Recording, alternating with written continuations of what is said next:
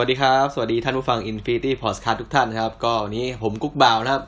ยินดีต้อนรับท่านผู้ฟังทุกท่านนะครับ เข้าสู่รายการคนติดคุกนะครับ วันนี้ก็เราก็พบกันนะครับ ทุกวันพฤหัสบดีนะครับ วันนี้ก็จะเป็นนะครับ เป็นอ่าถือว่าเป็นการรีวิวไหมนะ ก็ถือว่าเป็นการรีวิวด้วยแล้วก็เป็นเป็นการแนะนำด้วยนะครับ ก็คือว่าผมได้ดูนะครับ รายการรายการหนึ่งนะครับในใน ใน Netflix นะครับ ก็คือเป็นรายการชื่อว่าเอ่อ Million Pound Menu นะครับ ก็คือถ้าพูดกันครับคอนเซปต์ของรายการก็คือว่าให้ครับให้เขาจะให้เอ่อ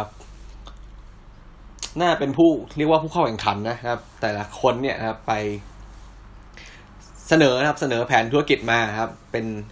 จะเป็นพวกอันนี้คือเป็นพวกร้านอาหารนะครับร้านอาหารเสนอแผนธุรกิจตัวของตัวเองมา แล้วก็จะมี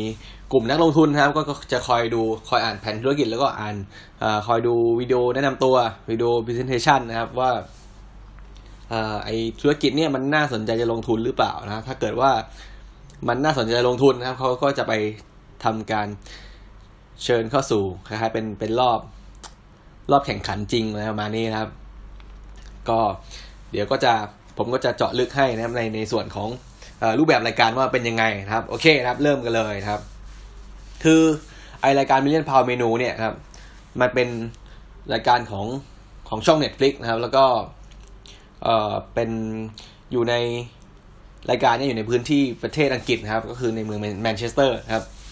ซึ่งทีนี้เนี่ยรูปแบบของรายการคือว่าเขาจะให้นะครับผู้เข้าแข่งขันทางบ้านเนี่ยเอ่อส่งแผนธุรกิจมาครับ แผนธุรกิจของตัวเองที่เป็นที่เป็นร้านอาหารนะครับ แล้วก็วิดีโอแนะนำตัวอะไรประมาณนี้นะครับว่าธุรกิจของเขาเนี่ยน่าสนใจอะไรยังไงนะพื้นเพเป็นยังไงนะครับ แล้วก็จะให้ผู้ให้ผู้ลงทุนเนี่ยนะครับ กลุ่มผู้นักลงทุนเนี่ยมาดูนะครับมาดูแผนธุรกิจร่วมกัน มาดูวิดีโอร่วมกันนะครับ แล้วก็มาพูดคุยว่าอ่าอันนี้นะครับธุรกิจอันนี้อันนี้อันนี้ร้านนี้ของร้านนี้น่าสนใจจะลงทุนหรือเปล่านะถ้าเกิดนะครับ ถ้าเกิดอันไหนน่าสนใจนะครับเขาก็จะเลือกมาของแต่ละแต่ละตอนนะแต่ละ episode ก็จะเลือกมาสองสองร้านนะครับ เลือกมาสองร้าน แล้วก็ก็จะให้ลองทำเป็นเป็น pop pop-up store ครับคือเป็นทดลองขายครับ เป็นเวลาสามวันนะครับ แล้วก็ดู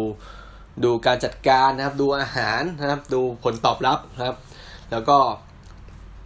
สุดท้ายนะครับ ก็จะให้ผู้เข้าแข่งขันเนี่ยกับนักลงทุนเนี่ยได้ได้พูดคุยกันนะครับ ได้อ่า ถ้านักลงทุนเห็นว่าน่าสนใจมีศักยภาพที่จะสามารถขยายขยายธุรกิจไปในในอนาคตสามารถทำกำไรได้เนี่ยเขาก็จะยื่นข้อเสนอให้นะแต่ว่าถ้าเกิดเขาไม่สนใจเขาก็จะไม่ยื่นข้อเสนอครับ เช่นเดียวกันกับกับผู้เข้าแข่งขันนะครับ ผู้เข้าร่วมรายการเนี่ย ถ้าเกิดเห็นว่านะครับ ถ้าเกิดเห็นว่าข้อข้อเสนอที่ฝั่งนักลงทุนเขาเสนอมาเนี่ยมันมันไม่ ไม่น่าสนใจหรือว่ามันมันไม่ยังไงนะไม่ไม่ตอบโจทย์ของเขาแล้วเขาก็จะไม่เลือกก็ได้นะครับเขาอาจจะพับโครงการไปแล้วก็อาจอาจจะไปหานักลงทุนจากที่อื่นนะครับ ที่ไม่ใช่รายการนี้แทนนะครับ ซึ่งไอโมเดลแบบนี้ผมว่ามันน่าสนใจนะครับ คือว่าไอรายการของไทยเนี่ยมันก็เคยมีนะน่าจะมีอยู่ประมาณรายการหนึ่งชื่อว่ารายการเอ่อ SME ตีแตกนะครับ ถ้าใครเคยดูน่าจะจำกันได้นะก็ เป็นรายการที่ค่อนข้างน่าสนใจนะผมว่ามีน่าจะมีคนที่เอ่อเป็นแฟนรายการอยู่บ้างเหมือนกันก็คือเป็นนี่แหละครับประมาณว่าให้นะครับผู้เข้าแข่งขันทางบ้านเนี่ยมาเสนอนะครับเสนอแผนธุรกิจตัวเองนะครับ มาบอกว่าแผนธุรกิจตัวเองมีอะไรต้องการจะเอาเงินลงทุนเนี่ยไปทำอะไรเป็นจำนวนเท่าไหร่นะครับ แล้วก็เขาก็จะมีกรรมการนะครับกรรมการ ทั้งฝั่งการตลาดการเงินนะครับ การ อะไรประมาณนี้นะครับ แล้วก็ ก็จะมาคุยกันในรายการเขาจะมามาถกกันมาว่าเออโอเคธุรกิจคุณน่าสนหรือเปล่า เหมาะสมจะได้เงินลงทุนหรือเปล่าอะไรประมาณนี้นครับ แล้วก็ แต่ว่านะครับในส่วนของรายการไอไอไอรายการมิเลียนพาวเมนูเนี่ยก็จะเน้นเกี่ยวกับร้านอาหารโดยเฉพาะนะครับ แล้วก็มันก็จะมีรายการของไทยอีกรายการหนึ่งที่ใกล้เคียงกันนะครับก็คือรายการ The Dish นะครับ The Dish เมนูทองนะครับไม่แน่ใจว่าใครเคยใครเคยดูบ้างนะครับ ซึ่งรายการ The Dish เมนูทองเนี่ยมันก็จะ มันก็จะไม่ไม่ไม่ยากมากคือมันจะมันจะย่อยกว่านั้นหน่อยหนึ่งก็คือว่าเขาจะให้แต่ละร้านอาหารเนี่ยนะครับส่งส่งอาหารจานที่คุณคิดว่าอาหารจานนี้เด็ดที่สุดแล้วในร้านนะอาจจะเป็นเมนูเก่าเขาก็ได้เมนูที่มีอยู่แล้วในร้านหรือว่าเป็นเมนูที่คิดขึ้นมาใหม่ก็ได้ครับ แล้วก็ส่งเข้ามาในรายการครับ ทางรายการก็จะมา ก็จะมีนี่แหละ มีคณะกรรมการครับ มีทั้งเอ่อทั้งเป็นเชฟ ทั้งนักชิมทั้งอาจารย์ฝ่ายการตลาดอาจารย์ทาง เศรษฐศาสตร์อะไรพวกนี้นะครับก็จะมีอาจารย์อยู่คนที่เป็นกรรมการทั้งสองรายการคือทั้งรายการ SME ติแตกแล้วก็รายการ The Dish Menu ทองคืออาจารย์ธัญวัฒน์นะครับ การธัญวัฒน์นี่ก็ถือว่าเป็นเป็นนักพูดนะครับเป็นนักพูดเป็นผู้เชี่ยวชาญนะครับทางด้านทางด้านเศรษฐศาสตร์นะครับที่ ที่พูดแล้วเขาพูดแบบเออน่าสนใจน่าติดตามฟังสนุกนะครับ ใครใครสนใจรายการแนวนี้นะครับ ก็ลอง กลับไปดูกันได้ ก็ชื่อรายการ SME แตกแล้วก็รายการ The Dish Menu ทองนะครับ ทีนี้เราก็จะมาเข้าสู่นะครับ เข้าสู่ไอเนื้อหานะครับ เนื้อหาของของรายการที่เราจะมารีวิวในวันนี้นะ ก็คือว่าผมก็ยังดูไม่จบหรอก ผมดูได้ประมาณสักสี่ห้าตอนมั้ง ผมไม่แน่ใจว่ามันมีกี่ episode กันน่าจะมีสักประมาณสิบมั้งครับ มันรู้สึกว่าตอนนี้จะมีแค่ซีซั่นเดียวนะครับ ซึ่งรูปแบบของรายการเนี่ยก็จะอธิบายไปเลยครับ ก็คือว่านี่แหละครับ ขั้นแรกสุดเลยครับ ก็จะ เป็นใครก็ได้นะครับ เป็นใครก็ได้ ส่งแผนธุรกิจมา จะเป็นคนเดียว จะเป็นทีม หรือว่าจะเป็นคู่จะ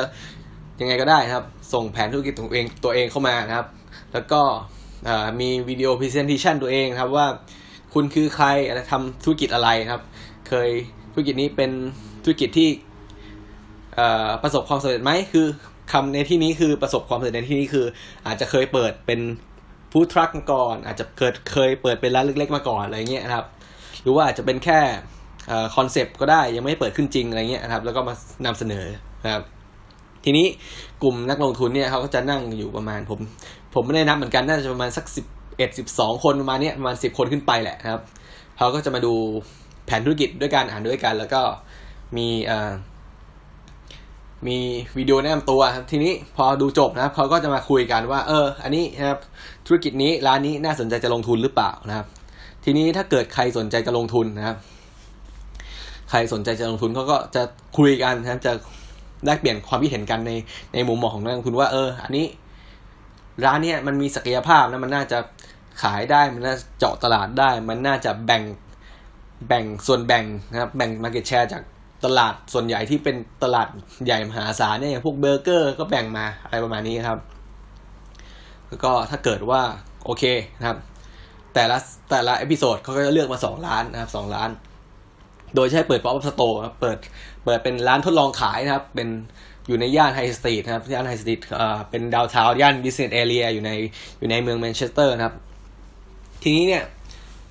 วันแรกเลยเขาจะให้ทำอะไรบ้างวันแรกเลยครับเขาจะให้ร้านแต่ร้านเนี่ยทั้งสองร้านเนี่ยเปิดขายมื้อเย็นคือว่าขายดินเนอร์นะเป็นมื้อเย็นอย่างเดียว ครึ่งราคานะครับ คือว่าเป็นการทดลองขายวันแรกนั่นเองนะครับ ซึ่งเมนูเนี่ยนะครับ เมนูเขาก็จะให้เขาเรียกว่าเป็นไงนะ ให้แต่ละร้านเนี่ยนะครับ มีอิสระนะครับมีอิสระในการคิดเมนูเต็มที่เลยนะครับ คุณอาจจะเอาเมนูเก่าจากร้านของคุณก็ได้นะครับ หรือว่าจะเพิ่มเมนูใหม่เข้าไปรือจะเป็นใหม่หมดเลยก็ได้นะครับแล้วก็ทีนี้ แต่ว่าวันแรกสิ่งที่ต้องทำให้สำเร็จในวันแรกคือมีอย่างเดียวคือการขายมื้อเย็นนะครับ ในในราคาครึ่งราคาของคุณที่คุณจะขายจริงนะครับ แล้วก็ รับมือกับลูกค้าจริง ๆ นะครับ ว่าโอเคการจัดการของคุณ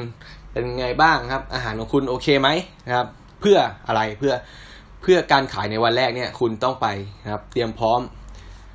ในวันที่สองครับก็คือในมื้อเที่ยงวันที่สองเนี่ยก็จะเปิดร้านปกตินะครับ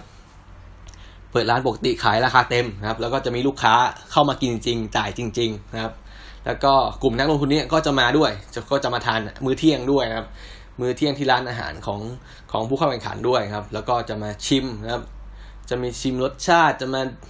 ดูการจัดการภายในร้านนะครับ ดูว่าโอเคร้านมันน่าจะมีศักยภาพในการดำเนินการแค่ไหนนะครับก็พอช่วงเย็นนะครับ พอช่วงเย็นเนี่ยครับเขาก็จะให้ผู้เข้าแข่งขันของแต่ละแต่ละร้านเนี่ยครับไปคุยนะครับไปคุยว่าโอเค คุยเรื่องธุรกิจนะครับว่า เนี่ยร้านคุณมันมีศักยภาพแค่ไหนอะไรยังไงครับ บางคนเขาอาจจะออฟเฟอร์เข้าเสนอไปเลยนะครับนักลงทุนบางคนที่เห็นว่ามีศักยภาพพอเขาอาจจะออฟเฟอร์ไปเลย แต่ส่วนใหญ่แล้วเขาก็จะรอนะครับรออีกวันหนึ่งคือรอวันที่สามนะครับคือไอข้อตะขุกตะกักนะครับไอสิ่งที่มันสะดุดภายในมื้อเที่ยงวันที่สองเนี่ยครับเขาก็จะให้โอกาสแก้ตัวอีกวันหนึ่งครับเป็นมื้อเที่ยงในวันที่สามใช่ไหมซึ่งครับ แล้วก็ ทีนี้พอเสิร์ฟขายมื้อเที่ยงในวันที่สามเสร็จครับ มื้อเที่ยงวันที่สามเนี่ยส่วนมากครับ บางครั้งก็พวกนักลงทุนก็อาจจะมานั่งกินเฉยด้วยอาจจะมาแค่มาดูมา observe ไปเฉยมานั่งดูสถานการณ์เฉยๆนะครับ แล้วก็สุดท้ายครับ ก็เป็นเย็นหรือว่าตอนกลางคืนวันสุดท้ายวันที่สามนะครับว่า เออนักลงทุนเนี่ยสุดท้ายเนี่ยนักลงทุนเนี่ยเขาจะมาหรือเปล่าครับ เขาจะมายื่นข้อเสนอให้กับผู้เข้าแข่งขันหรือเปล่านะครับ ทีนี้ครับ ถามว่าแล้วไอรายการเนี่ยมัน มันน่าสนใจยังไงครับ คือตอนแรกผมก็เปิดดูเล่นๆแหละครับมันมันขึ้นมามันขึ้นมาเป็น เป็นรายการแนะนำขึ้นมาพอดีใช่ไหมผมก็กดเข้าไปดู เออ สิ่งที่มันน่าสนใจคือว่ามัน อย่างแรกเลยคือมันมันมีความน่าสนใจในในผู้เข้าแข่งขันครับ ผู้ผู้เข้าแข่งขันเนี่ยจะมีหลายแบบมากเลยครับ ไม่ว่าจะเป็นคนที่เคยทำครับ เคยทำฟู้ดทักเล็กๆนะครับ คือเป็นเป็นคนเป็น คนที่ไม่ได้เป็นกุ๊กมืออาชีพ ไม่ได้เป็นเชฟมืออาชีพแต่ว่าอาจจะทำฟู้ดทักเล็กๆ เป็นร้านข้างถนนเล็กๆนะครับร้านข้างทางเล็กๆแล้วก็ประสบความสำเร็จ ทีนี้เขาต้องการจะได้ อยากได้เงินก้อนต่อไปไปต่อยอดธุรกิจนะครับ หรือว่าบางคนเนี่ยคือมีแผนครับ ยังไม่เคยขายเลยก็จริงแต่ว่ามีแผนนะครับมีแผนธุรกิจ อยากได้เงินสักก้อนหนึ่งมาทำธุรกิจนะครับ บางคนก็อาจจะเป็นเป็นเชฟอยู่แล้วนะครับ เป็นกุ๊กอยู่แล้วนะครับ แต่ว่าอยากจะมีธุรกิจของตัวเองนะครับ เปิด ก้าวมาทำร้านของตัวเองอะไรประมาณนี้ครับ ซึ่งซึ่งเราก็จะเห็นมัน เราเห็นผู้เข้าแข่งขันหลายหลายแบบอะครับ ซึ่งมันก็จะเออเห็นจะเห็นความแตกต่างชัดเลยนะว่า แต่ละคนนี่ก็จะมี character แบบนี้แบบนี้แบบนี้นะครับ เราก็จะเอาช่วยเอาใจช่วยต่างกันครับ แล้วก็อย่างที่สองก็คือมันมันมีความกระชับนะครับรายการนี้มันมีความกระชับคือมันจบมันจบใน EP นั้น EP หนึ่งเลยประมาณหนึ่งชั่วโมงนะครับ ภายในหนึ่งชั่วโมงเนี่ยคุณจะได้รู้จักกับผู้เข้าแข่งขันนะครับ สไตล์การสไตล์การขายของเขาร้านของเขาครับ แล้วก็อะไรที่เป็นจุดแข็งในการที่จะดึงนะครับ ดึงนักลงทุนเข้ามา ให้มาสนใจครับ สุดท้ายก็จะเป็นการเอาเป็นการลุ้นอะการเอาใจช่วยว่าโอเค ให้ในวันที่ทดลองขายหรือว่าในวันที่ขายจริงเนี่ยเขา เขาดูอยากดูว่าเขาแก้ปัญหาเฉพาะหน้ายังไงเขารับมือยังไง ในวันที่คนเยอะคือวันแรกเนี่ยดินเนอร์วันแรกขายครึ่งราคาเนี่ยคนมันต้องเยอะอยู่แล้วนะครับ เพราะว่าเขาขายในในย่านดาวทาวในย่านในย่านธุรกิจกลางเมืองเลยครับ ซึ่งคนมันต้องเยอะแล้วเพราะขายครึ่งราคาด้วยใช่ไหมทีนี้ วันแรกมันต้องเจอปัญหาแล้วใช่ไหมแล้วก็เขาเราก็จะมาเอ่อดูว่าวันที่สองเนี่ย วันที่เขาขายมื้อเที่ยงวันที่สองเนี่ยมีการปรับปรุงเปลี่ยนแปลงอะไรเป็นยังไงบ้างนะครับ ซึ่งไอเนี้ยนะครับไอซึ่งวันที่สองเนี่ยไอมื้อเที่ยงวันที่สองเนี่ยepisode หลังๆนะตั้งแต่ episode ที่สามสี่ขึ้นไปเนี่ยรู้สึกว่าตอนแรกเนี่ยเขาจะขายนะครับขายให้คนทั่วไปนะ แต่ว่าตอนหลังอะ episode หลังเหมือนกับว่ารายการเขาจะรู้นะทางทางผู้ผลิตเขาจะรู้ว่าเหมือนกับว่า มันจะฉุกละหุกเกินไปมันเขาไม่สามารถรับมือได้ทั้งทั้งเอ่อ แขกนะครับทั้งลูกค้าทั่วไปที่มากินแล้วก็ต้องรับมือกับนักลงทุนที่มากินด้วยสุดท้ายครับ episode หลังๆเขาก็เลยไอ้มื้อเที่ยงวันที่สองเนี่ยก็เลยเหลือให้เป็นเป็น special ร้านให้เฉพาะนักลงทุนมามาทานอย่างเดียวนะครับ ก็แล้วแต่เอ้ยไม่ใช่แล้วก็นี่แหละไอ้ episode หลังเอ่อตั้งแต่สามสี่ขึ้นไปก็จะปรับแล้วปรับแล้วเป็นเที่ยงวันที่สองเนี่ยจะมีแค่นักลงทุนอย่างเดียวนะ คือ ผู้เข้าแข่งขันนี่ก็อาจจะเตรียมเมนูอะไรก็ได้ ให้นักลงทุนสั่งครับหรือว่าจะให้เขาเลือกเองก็ได้นะครับ ส่วนขายจริงก็จะขายจริงแบบเต็มราคาก็จะเป็นวันสุดท้ายวันที่สามไปมื้อเที่ยงไปนะครับ ก็ทีนี้นอกจากครับนอกจากเราได้ดู character ของผู้เข้าแข่งขันแล้วนะครับ เราได้ตามเชียร์ตามให้กำลังใจแล้วนะครับ เราก็จะได้เห็นนะครับได้เห็น character ของของฝั่งนักลงทุนด้วยนะครับ ว่าเออมุมมองครับ มุมมองของ ของคนที่อยากได้เงินทุนสักก้อนเนี่ยนะครับไปอาจจะไปทำธุรกิจตัวเองครับ กับคนที่เป็นนักลงทุนเนี่ยเขามองแต่การแตกต่างกันยังไง คือเราพอเราดูรายการเนี่ยเราจะรู้เลยว่า เอ้ย คนที่ต้องการเงินเนี่ย กับคนที่จะ คนที่ต้องจ่ายเงินเนี่ย มันมุมมองมันต่างกันมากเลยนะคือถ้าถ้าดูก็คืออยากให้ไป อยากให้ลองไปดูเองครับ ดูตามไปดูเองครับ สิ่งสุดท้ายคือสิ่งที่มันทำให้ลุ้นก็คือ ช่วงสุดท้ายช่วงช่วงช่วงเย็นของวันที่สามแล้ววันสุดท้ายคือว่าจะเป็นช่วงที่ขายมื้อเย็นวันแรกครึ่งราคาไปแล้วใช่ไหมขาย special ร้านให้นักลงทุนไปแล้ววันที่สองใช่ไหมแล้วก็ขายร้านปกติไปแล้วราคาปกติครับ ให้ให้ให้คนกินทั่วไปวันที่สามแล้วนะทีนี้นะครับ วันที่สามวันสุดท้ายเนี่ยตอนเย็นนะครับ ตอนเย็นตอนค่ำเนี่ยครับเขาก็จะให้นะครับให้นักลงทุนเนี่ยครับสุดท้ายว่าโอเค คุณได้มาลองทานได้มาลองกินแล้วนะครับ คุณคิดว่าร้านเนี่ยถ้าคุณคิดว่าร้านนี้มีศักยภาพนะครับ สามารถพัฒนาต่อไปได้ หรือว่ามีมีอะไรที่เป็นจุดแข็งจริง ๆ นะครับ น่าสนใจจะลงทุนนะครับ ก็จะครับเอ่อต้องมานักลงทุนที่ที่สนใจจะลงทุนนะต้องมายื่นข้อเสนอครับ ยื่นข้อเสนอให้กับ ให้กับผู้เข้าแข่งขันนะครับ ภายในหนึ่งชั่วโมงอะไรประมาณนี้ครับ ซึ่งเราก็ต้องลุ้นว่า เออจะมาหรือเปล่าเราก็เอาใจช่วยเต็มที่นะทั้งทั้งสองทีมนะคือแบบ รายการนี้เก่งมากเลยคือแบบเขาถ่ายทอดบรรยากาศในการแบบรอคอยอะครับว่าถ่ายทอดบรรยากาศในการนั่งรอครับ นั่งรอหนึ่งชั่วโมงเนี่ยครับ ถ่ายทอดมาโอ้โห เราลุ้นมากลุ้นระทึกลุ้นไปกับลุ้นไปกับผู้เข้าแข่งขันนะครับ แล้วก็จะเขาจะมีผู้ดำเนินรายการคนหนึ่งนะครับ ก็จะคอย คือ คอยนั่งเงียบๆนะคือบรรยากาศของชั่วโมงสุดท้ายเนี่ย ตอนที่รอนักลงทุนเข้ามาเนี่ยครับ ก็จะเอาโต๊ะนี่แหละครับ โต๊ะ โต๊ะที่ โต๊ะที่ขายขายอาหารในร้านเนี่ยมานั่งนะมานั่งแล้วก็ มานั่งนั่งรอเลย นั่งไม่ทำอะไรเลยหนึ่งชั่วโมงนะครับ มานั่งรอรอนักลงทุนว่าจะเขาจะมาหรือเปล่าครับ คือถ้านักทุนไม่เข้ามาภายในหนึ่งชั่วโมงก็คือว่าเขาไม่เขาไม่ต้องการจะลงทุนในธุรกิจนี้ครับไม่ว่าจะด้วยเหตุผลแล้วก็ตามนะครับแล้วก็เขาก็จะบอกนะครับเขาก็จะบอกเหตุผลว่าทำไมเขาถึงไม่มานะครับ ทีนี้ก็จะเป็นช่วงที่แบบเออเราลุ้นนะครับ เราลุ้นไปกับผู้เข้าแข่งขัน เราอยากให้นักลงทุนมาครับ เพราะว่าเราดูว่าแต่ละคนเนี่ยที่ที่ที่เข้ามาแข่งขันหรือว่าเข้ามาร่วมรายการเนี่ย คือเขามีเขามีแพชชั่น มีความกระตือรือร้นสูงมากคือแบบเขามีฝันอะ่ะ คือเหมือนกับคนมีฝันใช่ไหมแล้วก็เราก็อยากจะช่วยใช่ไหมด้วยความที่มันภายในหนึ่งชั่วโมงเนี่ยคุณได้ครบทุกได้ครบทุกอารมณ์เลยใช่ไหมได้ได้ลุ้นไปกับผู้เข้าแข่งขันนะครับ แล้วได้ไปทำความรู้จักนะครับ ดู ได้จากบุคลิกของผู้แข่งขันแต่ละคนของนักลงทุนแต่ละคน แล้วก็สุดท้ายก็ได้ลุ้นแบบลุ้นระทึกนะ แล้วก็ไอตอนลุ้นเนี่ยมันก็มีทั้ง มีทั้งบางบาง episode ที่เออได้ได้ผู้ลงทุนไปทั้งไปทั้งสองสองล้านนะครับ หรือว่าบาง episode ก็ไม่มีใครได้เลยนะครับ ไม่มีใครได้ไปก็น่าสงสารหน่อยนะครับ หรือว่าบางบาง episode ก็ร้านนี้ได้ร้านนี้ไม่ได้นะครับ แต่ว่ามันก็จะมีบาง episode ที่แบบเฮ้ย คือสมมุตินะ มีร้านนี้เขามีนักทุนมายื่นข้อเสนอแล้ว แต่ว่า เฮ้ยคุณไม่เอาอะเฮ้ยมันกับว่า คือมันเป็นมันเป็นเรื่องเขาบอกว่ามันเป็นเรื่องที่แบบ คนที่ตอบเขาก็ตอบดีนะเขาว่า เออคล้ายๆว่ามันไม่คลิกอะ เข้าใจไหมคือแบบว่าเขาอยากได้เงินมาก้อนหนึ่งก็จริงนะแต่ว่าเขาบอกว่าเงื่อนไขที่นักลงทุนเสนอมา มันต้องมันต้องตรงกับความต้องการเขาด้วยนะครับ ไม่ใช่ว่า ไม่ใช่ว่าได้เงินมาก้อนหนึ่งแล้วเขาจะต้องต้องทำตามแล้วต้องทำตามเงื่อนไขหรือว่ากฎเกณฑ์ของนักลงทุนเสมอไป เพราะว่าบอกแล้วว่าเงินก้อนนี้มันไม่ใช่เงินเงินให้เปล่านะครับเพราะว่าเขาเป็นนักลงทุนไงเขาต้องมีเงื่อนไขแล้วเพื่อเพื่อจะประกันว่าเงินก้อนนี้มันจะไม่เออไม่ทำให้ผู้ไอ้ผู้เข้าแข่งขันเนี่ยจะไม่ทำให้เงินก้อนเนี้ยนะครับศูนย์สลายไปหายเปล่าเหมือนกับว่า เออทำแล้วแบบไม่จริงจังอะไรเงี้ยครับ ซึ่งทางผู้เข้าแข่งขันก็มีสิทธิ์ปฏิเสธเหมือนกันครับบางครั้งเขาก็ไม่ยื่นข้อเสนอให้ แต่ว่าเออโอเค ข้อเสนอมัน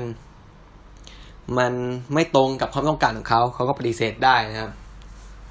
โอเคนะครับ อันนี้ก็จะเป็นถือว่าเป็นข้อ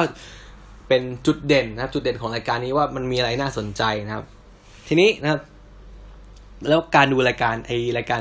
มิเลียนพาวเมนูเนี่ย เราได้อะไรบ้างครับ สิ่งที่ผมได้เลยคือว่า มุมมองนะมุมมองของคนที่ต้องการจะเปิดธุรกิจของตัวเองนะครับ กับมุมมองของคนที่เป็นนักลงทุนนะครับ คือว่าฝั่งหนึ่งใช่ไหมฝั่งหนึ่งคืออยากได้เงินมามาเปิดธุรกิจตัวเองนะครับ อีกฝั่งเนี่ยเป็นเป็นคนที่จะต้องจ่ายเงินตัวเอง ไปให้คนอื่นจ่ายเอ่อจ่ายเงินตัวเองไปให้คนอื่นเอ่อใช้อะใช่ไหมมันก็ต้องมันต้องหาจุดร่วมกันไงว่า เออไอ ไอฝั่งไอฝั่งที่เป็นผู้เข้าแข่งขันเนี่ยอยากจะเปิดธุรกิจก็ต้องขายของเต็มที่อยู่แล้วใช่ไหมก็ต้องขายของว่าเอ้ยเรามีดีอย่างนู้นมีดีอย่างนี้ใช่ไหมทีนี้ฝั่งนักลงทุนก็ต้องเออก็ต้องดูว่าร้านเนี้ยนะครับธุรกิจนี้มันมีจุดดีนะครับมีจุดแข็งมีจุด มีจุดน่าสนใจยังไงครับ แล้วก็สามารถทำกำไรได้ไหมนะครับ แต่ว่าสิ่งที่เราเห็นได้ชัด ๆ เลยว่า มุมมองของ คนที่ต้องการจะเปิดร้านเนี่ย กับมุมมองของคนที่ต้องจ่ายเงินเป็นนักลงทุนเนี่ยมันแตกต่างกันยังไงครับคือผมดูได้ประมาณนะหกตอนนะครับเขาก็บอกว่า เออไอของฝั่งของฝั่งผู้เข้าแข่งขันเนี่ย ผู้เข้าร่วมรายการเนี่ยมุมมองเขาคือส่วนส่วนใหญ่แล้วครับส่วนใหญ่เขาต้องการจะเปิดนะเปิดดำเนินธุรกิจของตัวเองเนี่ย ไปเฉยๆ ไม่มีอะไรนะ คือแค่อยากได้เงินก้อนหนึ่งมา มาเปิดธุรกิจตัวเอง แต่ว่าในมุมมองของนักนักลงทุนหรือนักธุรกิจเนี่ยเขาจะมองว่า เอ้ย ธุรกิจตัวนี้เนี่ยสามารถต่อยอดไปได้ไกลแค่ไหนคือเขาจะไม่มองเลยนะ คือแทบทุก episode เลยเขาจะไม่มองว่าเฮ้ยร้านนี้ต้องเปิดแค่ร้านเดียวนะครับ คือเขามองมาถึงขายแบบแปดเก้าสิบสาขา หรือว่าถึงจะขนาดทั่วประเทศเลยประมาณนี้นะครับ ซึ่งมันเป็นข้อแตกต่างเราเห็นชัดมากครับ ถ้าถ้าเกิดเราดูรายการนี้ทุก ๆ ตอน คือมันจะเป็นข้อแตกต่างที่เห็นชัดมากเลยว่า ฝั่งหนึ่งคิดแต่คิดแต่คิดแต่เรื่องว่าเออดำเนินธุรกิจตอนนี้ให้มันให้มันขายได้ครับ อีกฝั่งหนึ่งอะคิดไปไกลถึงว่า เออเฮ้ยมันจะทำเงินได้มากขนาดไหน มันจะมีมีศักยภาพในการแข่งขันครับกับกับผู้เล่นรายใหญ่ตลาดอยู่แล้วเนี่ย หรือว่าจะขยายสาขาไปได้มากขนาดไหน ในระยะเวลาสี่ห้าปีสิบปีเนี่ยธุรกิจตรงนี้จะอยู่ในจุดไหนไม่คือเขาไม่ได้มองแค่ ช่วงสั้นๆนะครับ ทีนี้นะครับ สิ่งที่น่าสนใจอีกอย่างก็คือบุคลิกนะครับ บุคลิกหรือว่า หรือว่า character ของของผู้เข้าแข่งขันนะครับ ซึ่งมันจะมีเยอะมากมีทั้งหลายแบบมีทั้งทั้งมือใหม่เลยคำว่ามือใหม่นี้ก็คืออาจจะเป็นไม่ใช่ไม่ใช่กุ๊กไม่ใช่เชฟมืออาชีพนะครับ อาจจะเป็นคนที่จับพลัดจับผลูครับไปเปิด street street food เล็กๆครับเปิดร้านข้างทางเล็กๆเปิด food truck แล้วก็ บังเอิญขายดีขึ้นมานะครับ แล้วก็อยากได้เงินก้อนหนึ่งมาต่อยอดนะครับ หรือว่าจะมีทั้งคนที่เป็นเป็นเชฟเป็นกุ๊กมืออาชีพเป็น bartender มืออาชีพนะครับ แล้วก็ต้องการจะมีธุรกิจของตัวเองนะครับ ก็มีนะครับแต่ว่าบางคนบางคนที่แบบเออเนี่ยมีอาชีพทำอาหารอยู่แล้วลาออกมาเลยลาออกมาเลยเพื่อจะตามฝันอะไรประมาณนี้ก็มีนะครับ ทีนี้นะครับ ฝั่งฝั่งผู้เข้าแข่งขันเนี่ยก็เห็นว่าเออมีมีหลาย character ใช่ไหมมีทั้งมือใหม่ มีทั้งมืออาชีพนะมีทั้งคนที่มีประสบการณ์ในระดับหนึ่งครับคาแรคเตอร์ก็จะต่างกัน เป็นคนมุ่งมั่นบ้าง เป็นคนตลก เป็นคนจริงจัง เป็นคนแบบมั่นใจในตัวเองนะครับ มีหมดเลยนะครับ สะท้อนทุกอย่างได้หมดเลยครับ ฝั่งนักธุรกิจก็เหมือนกันครับ คือเราไม่ได้คิดแค่ว่า เอ้ย เรา เห็นภาพนักธุรกิจใช่ไหมคนพวกนี้ต้อง มองตัวเลขเป็นหลักนะคนพวกนี้ต้องอะไรนะมองเห็นแต่ผลกำไรเป็นหลักเฮ้ยบางคนนี้แบบ ผมดูแล้วแบบเฮ้ยมัน มันมีธุรนักธุรกิจแบบนี้ด้วยอะ คือเขามีมีหลายแบบนะ คือในในในรายการเนี้ยครับ แต่ว่าหลักๆเลยก็จะมีคนที่แบบใจดีนะ คนที่แบบ เออ เคยรู้คือ เคยผ่านตัวเองเคยผ่านจุดนี้มาจุดที่ตัวเองไม่มีประสบการณ์เลย แต่ว่าได้โอกาสนะครับ คนที่ไต่เต้ามาคนที่เคยประสบปัญหานะครับ คนที่รู้ว่าผู้เข้าแข่งขันคนเนี้ยครับ ผู้เข้าแข่งขันประเภทเนี้ยคือเขาอาจจะมองเห็นตัวเองในอดีตเมื่อก่อนไงคือเขาอยากให้โอกาสครับพวกคือมันมีอยู่เคสหนึ่งนะเขาว่าเออเนี่ยเขามองว่าผู้แข่งขันรายเนี่ยเก่งมากเลย แต่สิ่งที่ ผู้แข่งขันรายนี้ยังไม่เจอคือเขายังไม่เคยเจอปัญหาครับ คือเขาบอกแล้วว่าเขาบอกคำนึงว่า ต้องเจอปัญหาก่อนอะถึงถึงจะพอก้าวข้ามมาได้ แล้วก็ มันจะดีกับตัวเขาเองขึ้นมานะครับ ต้องต้องได้รับบทเรียนอะไรประมาณนี้นะครับ แล้วก็คนที่มองเรื่องตัวเป็นตัวเลขอย่างเดียวก็มีครับ มองเป็นเรื่องธุรกิจอย่างเดียวก็คือ ถ้าไม่ลดคือ ถ้าไม่ร้อยเปอร์เซ็นจะไม่เสี่ยงเลยก็มีนะครับ แล้วก็คนที่เป็นแบบออกแนวนักลงทุนไปเลยนะครับ คือแบบ มองดูว่าโอเค ธุรกิจนี้สามารถขยายได้มากแค่ไหนในอนาคตนะครับ แล้วก็คนที่ออกแนวเป็นแบบให้เป็นทุนก็มีให้เป็นทุนเป็นเขาทำเป็นกองทุนให้กับพวก starter อะไรพวกนี้นะครับ ก็มีแล้วก็พวกที่แบบ support ก็มีออกแนว support คือประมาณว่า ไม่ได้ให้เยอะคือมีเงินให้สักก้อนหนึ่งครับ เออ ผมลืมเล่าไป คือเขาจะให้บอกก่อนเขาจะให้ผู้เข้าร่วมแข่งขันเนี่ย บอกกันว่าต้องการทุนเท่าไหร่นะครับ ซึ่งบางรายเนี่ยก็โอเค บางรายที่เขามองเป็นเรื่องบิสเนสคือมองเรื่องธุรกิจจริงๆเนี่ยเขาจะคำนวณเลยว่าที่คุณขอมาหนึ่งแสนปอนขอมาสองแสนปอนสี่แสนปอนเนี่ยมันไม่พอนะคุณต้องใช้มากกว่านี้นะครับเพราะว่าเขาเขาเคยทำมาก่อนไง คุณต้องใช้เกือบล้านหนึ่งคุณต้องใช้เจ็ดแสนห้าคุณต้องใช้สามสี่ล้านอะไรแบบนี้เขาจะรู้หมดเลยนะครับ ซึ่งก็แล้วแต่ว่าเออเขาจะยื่นข้อเสนอให้เท่าไหร่นะครับ แต่ก็มีบางคนนะครับ นักลงทุนบางคนที่ออกแนว support คือว่า ให้เท่าที่ขอนะครับ หรือว่าให้ให้ให้ไม่มากคือให้แบบประมาณว่า พอดำเนินธุรกิจได้นะครับ แล้วก็ที่เหลือก็จะเป็นให้คำให้คำแนะนำนะครับ ให้การ support ให้การช่วยเหลือแทน เพื่อจะให้เขาเนี่ยสามารถยังไงนะ เติบโตขึ้นได้ในอนาคต แล้วก็อาจจะขอเป็นจำนวนหุ้นแทนอะไรก็ว่ากันไปนะครับ ก็ ทีนี้ครับสิ่งที่เราเห็นสิ่งที่เราเห็นในตัวในตัวของของผู้แข่งขันเนี่ยมันก็จะมีแบ่งหลักๆแล้วมันจะมีมีแบ่งเห็นเป็นสองแบบเลยได้ชัดๆเลยก็คือว่า มือใหม่ครับ ไม่ไม่เรียกว่ามือใหม่คือคำว่ามือเขาเรียกว่ายังไงดีนะเรียกว่าคนที่ไม่ได้ทำอาหารเป็นอาชีพครับ คือคุณอาจจะมีงานอื่นอยู่นะครับ คือแล้วก็คุณก็ เอ่อ บังเอิญบังเอิญนะไปขาย ไปขายของขึ้นมาครับ ไปออกร้านอะไรมา แล้วก็ เอ้ยมันขายได้ขายได้ขายดี แล้วก็ เห็นเห็นช่องช่องทางการทำกำไรใช่ไหมคุณก็โอเค มาออกรายการนี้นะประมาณนั้นนะครับแล้วก็อีกฝั่งก็จะเป็นคนที่อยู่ในธุรกิจนี้อยู่แล้ว เป็นกุ๊กเป็นเชฟ เคยเปิดร้านอาหารอะไรพวกนี้นะครับ ซึ่งสองสองฝั่งนี้ก็เห็นเห็นข้อแตกต่างได้ชัดนะครับ อย่างแรกก็คือความ มุมมองในการทำงานของเขานะครับ ฝั่งแรกนี่ฝั่งฝั่งของ ฝั่งของกลุ่มที่ไม่ได้ทำงาน ไม่ได้ทำงานในธุรกิจอาหารเป็นเป็นหลักนะที่เราเห็นในชัดเลยคือคนกลุ่มนี้จะมีมี passion มาก มีแบบเออมีแรงขับเคลื่อน มีแรงมีความกระตือรือร้นในการทำงานสูงมากครับมีแล้วก็มองว่างานเนี้ยเป็นเป็นเรื่อง เรื่องสนุกนะครับ จะมีมีอยู่คนหนึ่งผมชอบมากเลยครับเขามองว่า เออเขามองว่าเขาทำแล้วมันสนุกอะครับเขาไม่ซีเรียสอะไรเลยนะ เขาพร้อมที่จะเออรับรับข้อแนะนำรับอะไรใหม่ ๆ เปลี่ยนแปลงทุกอย่างนะครับกับอีกฝั่งหนึ่งฝั่งที่ฝั่งที่เป็นมืออาชีพครับพวกนี้ก็จะเขาจะมองมองการทำงานเนี่ยเหมือนกับเป็นเป็นหน้าที่นะคือแบบเราจะเห็นเลยว่ามันเขาเขามองต่างกันนะครับ เวลาดูเนี่ยเขามองว่าเป็นเป็นหน้าที่เป็นความรับผิดชอบนะครับ ซึ่งอาจจะเวลาดูตอนดูเขาทำงานเนี่ยอาจจะเครียดมากกว่านะครับดูความ อาจจะเห็นความความ กังวลน้อยกว่านะครับ ความกังวลน้อยกว่า แต่ว่าจะเครียดมากกว่า ซึ่งฝั่งซึ่งฝั่งที่เป็นมือใหม่เนี่ยก็อาจจะไม่ได้ไม่ได้เครียดมาก อาจจะออกอาการออกแนวประหม่ามากกว่านะเอาแบบเก๊ๆกังกังวลอะเวลาเสิร์ฟอาหารให้กับนักลงทุนหรือว่าเสิร์ฟอาหารให้กับลูกค้าครับเขาก็จะมีความประมาทนิดนึงมีความกังวลนิดนึงว่าเออโอเคอาหารมันจะโอเคหรือเปล่าลูกค้าจะชอบหรือเปล่าครับ ต่างกับพวก พวกที่เขาทำงาน พวกนี้เป็นเป็นอาชีพนะเขาจะแบบดูทำงานเป็น เขาเรียกว่าเป็นเป็นรูทีนอะมันงานเป็นความรับผิดชอบไปแล้วครับเขาก็จะไม่ค่อยไม่ค่อย ไม่ค่อยประมาทไม่ค่อยกังวลนะแต่ว่าจะดูจะดูเครียดมากกว่านะครับ แล้วก็อย่างหนึ่งนะก็คือมุมมองหรือว่าทัศนคตินะครับ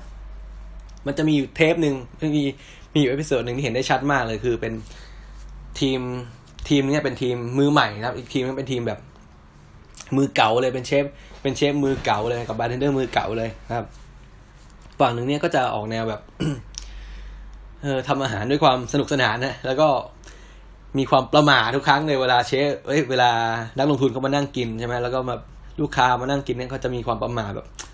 ทุกครั้งที่อาหารไปเสิร์ฟก็จะลุ้นใช่ไหมก็อีกฝั่งหนึ่งแล้วก็จะเป็นเนี่ยพวกมืออาชีพใช่ไหมพอไปเสิร์ฟปุ๊บนะครับ พออาหารมันไม่โอเคใช่ไหมเจอแบบ เจอลูกค้าที่เขาเคี้ยวๆหน่อยนะพวกนี้ก็จะ จะบ่นแล้วก็จะแบบเออไม่ไม่คือแบบบางครั้งก็จะไม่ได้แบบรู้ไม่ได้รู้สึกว่าตัวเอง ไม่ได้รู้สึกว่าตัวเองทำทำผิดพลาดนะ แต่ว่าอาจจะเหมือนกับว่ามองว่าเป็นการเป็นการโยนความผิดให้ลูกค้าเฮ้ยลูกค้าตัวนี้แม่งเรื่องมากอะไรประมาณนี้นะครับ ซึ่งอันเนี้ยเราก็จะได้เราก็จะได้เห็นบทบาทของของนักลงทุนนะครับในอีกแบบหนึ่งครับ ซึ่งตอนนี้ก็น่าอยู่ประมาณสัก EP ที่สามหรือ EP ที่สี่นะใครใครใคร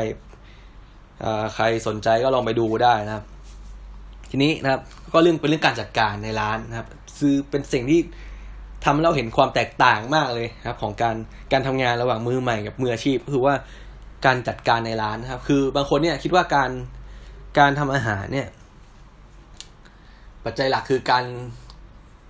การปรุงอาหารใช่ไหมปรุงอาหารให้ให้อร่อยนะครับ แต่จริงแล้วโห มันจะมีพวกยิ่งพวกที่เป็นมือใหม่นะ แล้วก็ทำงานคนเดียวไง อาจจะแบบไม่ได้ทำงานเป็นทีมอยู่ในครัวคนเดียวโอ้โห แล้วก็ไม่ได้ประสานงานกับ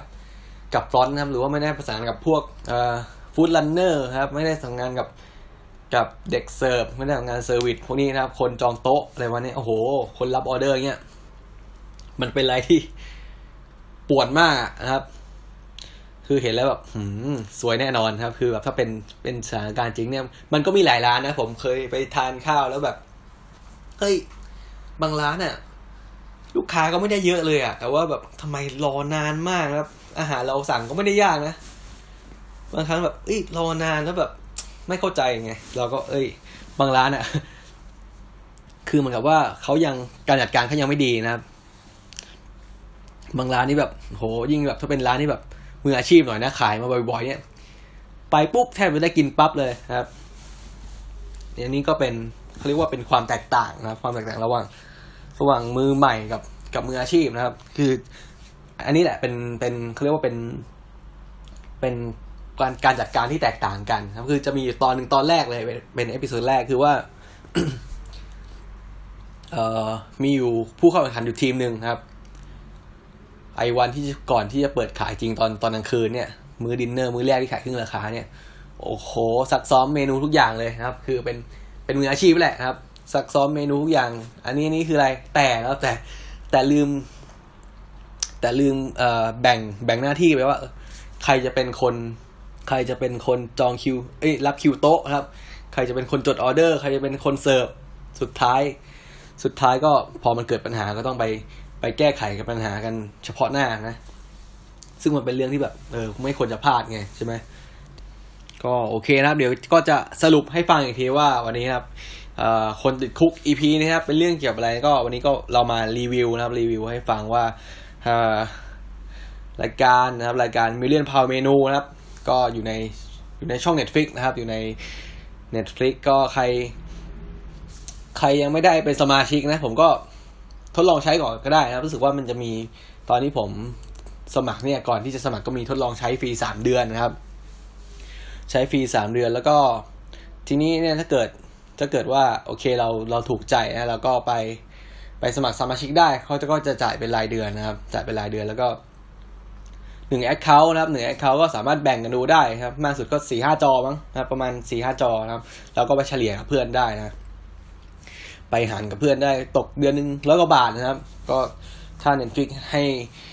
สนใจจะเป็นสปอนเซอร์ให้ Infinity Podcast ก็ติดต่อมาได้นะครับวันนี้ก็ก็เป็นการแนะนำนะครับ แนะนำให้ให้ฟังเฉยๆนะครับ ก็มีทั้งรายการทั่วไปครับ เป็นหนังอะไรเยอะแยะก็มี แล้วก็ส่วนมากก็น่าที่น่าสนใจก็เป็นสารคดี แล้วก็เป็นภาพยนตร์ที่ Netflix เขาทำเองนะก็มีเยอะเหมือนกันมีเยอะมากนะครับ ทีนี้ก็รายการเกี่ยวกับอาหารที่ผมดูใน ใน Netflix ก็จะมีนะครับ มีนี่แหละมี Million Pound Menu นะครับ แล้วก็มีพวก Mind of a Chef นะครับ แล้วก็พวก Chef's Table Chef's Table ก็ยังดูไม่ค่อยจบนะ มันดูดูแล้วก็ง่วงไปนะครับ ภาพสวยก็จริงแต่ว่า บางตอนก็บางตอนก็นั่งชวนง่วงไปหน่อยครับ ก็โอเคครับสำหรับวันนี้ก็รายการมิเลียนพาวเมนูเนี่ยมันก็จะมีจุดเด่น อย่างที่บอกคือว่าเราสามารถลุ้นไปกับผู้เข้าแข่งขันนะว่า เออ เราเห็นความมีชีวิตชีวาของของคนที่มีความฝันใช่ไหมคนที่มีความฝันอยากจะมีธุรกิจของตัวเอง อยากจะได้ตามฝันนะครับ แล้วก็เราเอาใจช่วยเขานะเวลาเขาเกิดปัญหาแล้วเขาต้องการจะปรับปรุง ต้องการจะแก้ไขครับ แล้วก็สุดท้ายก็เป็นการแบบลุ้นอะเขาเรียกว่าลุ้นแบบ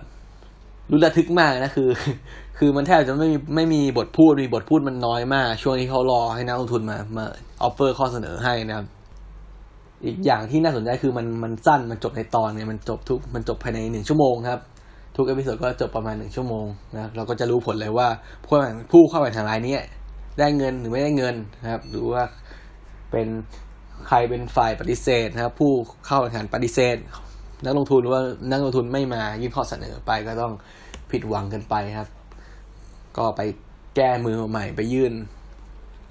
ไปยื่นกับนักทุนรายอื่นอะไรก็ว่ากันไปนะครับ โอเคนะครับสำหรับวันนี้นะครับ คนติดคุกนะครับ ตอน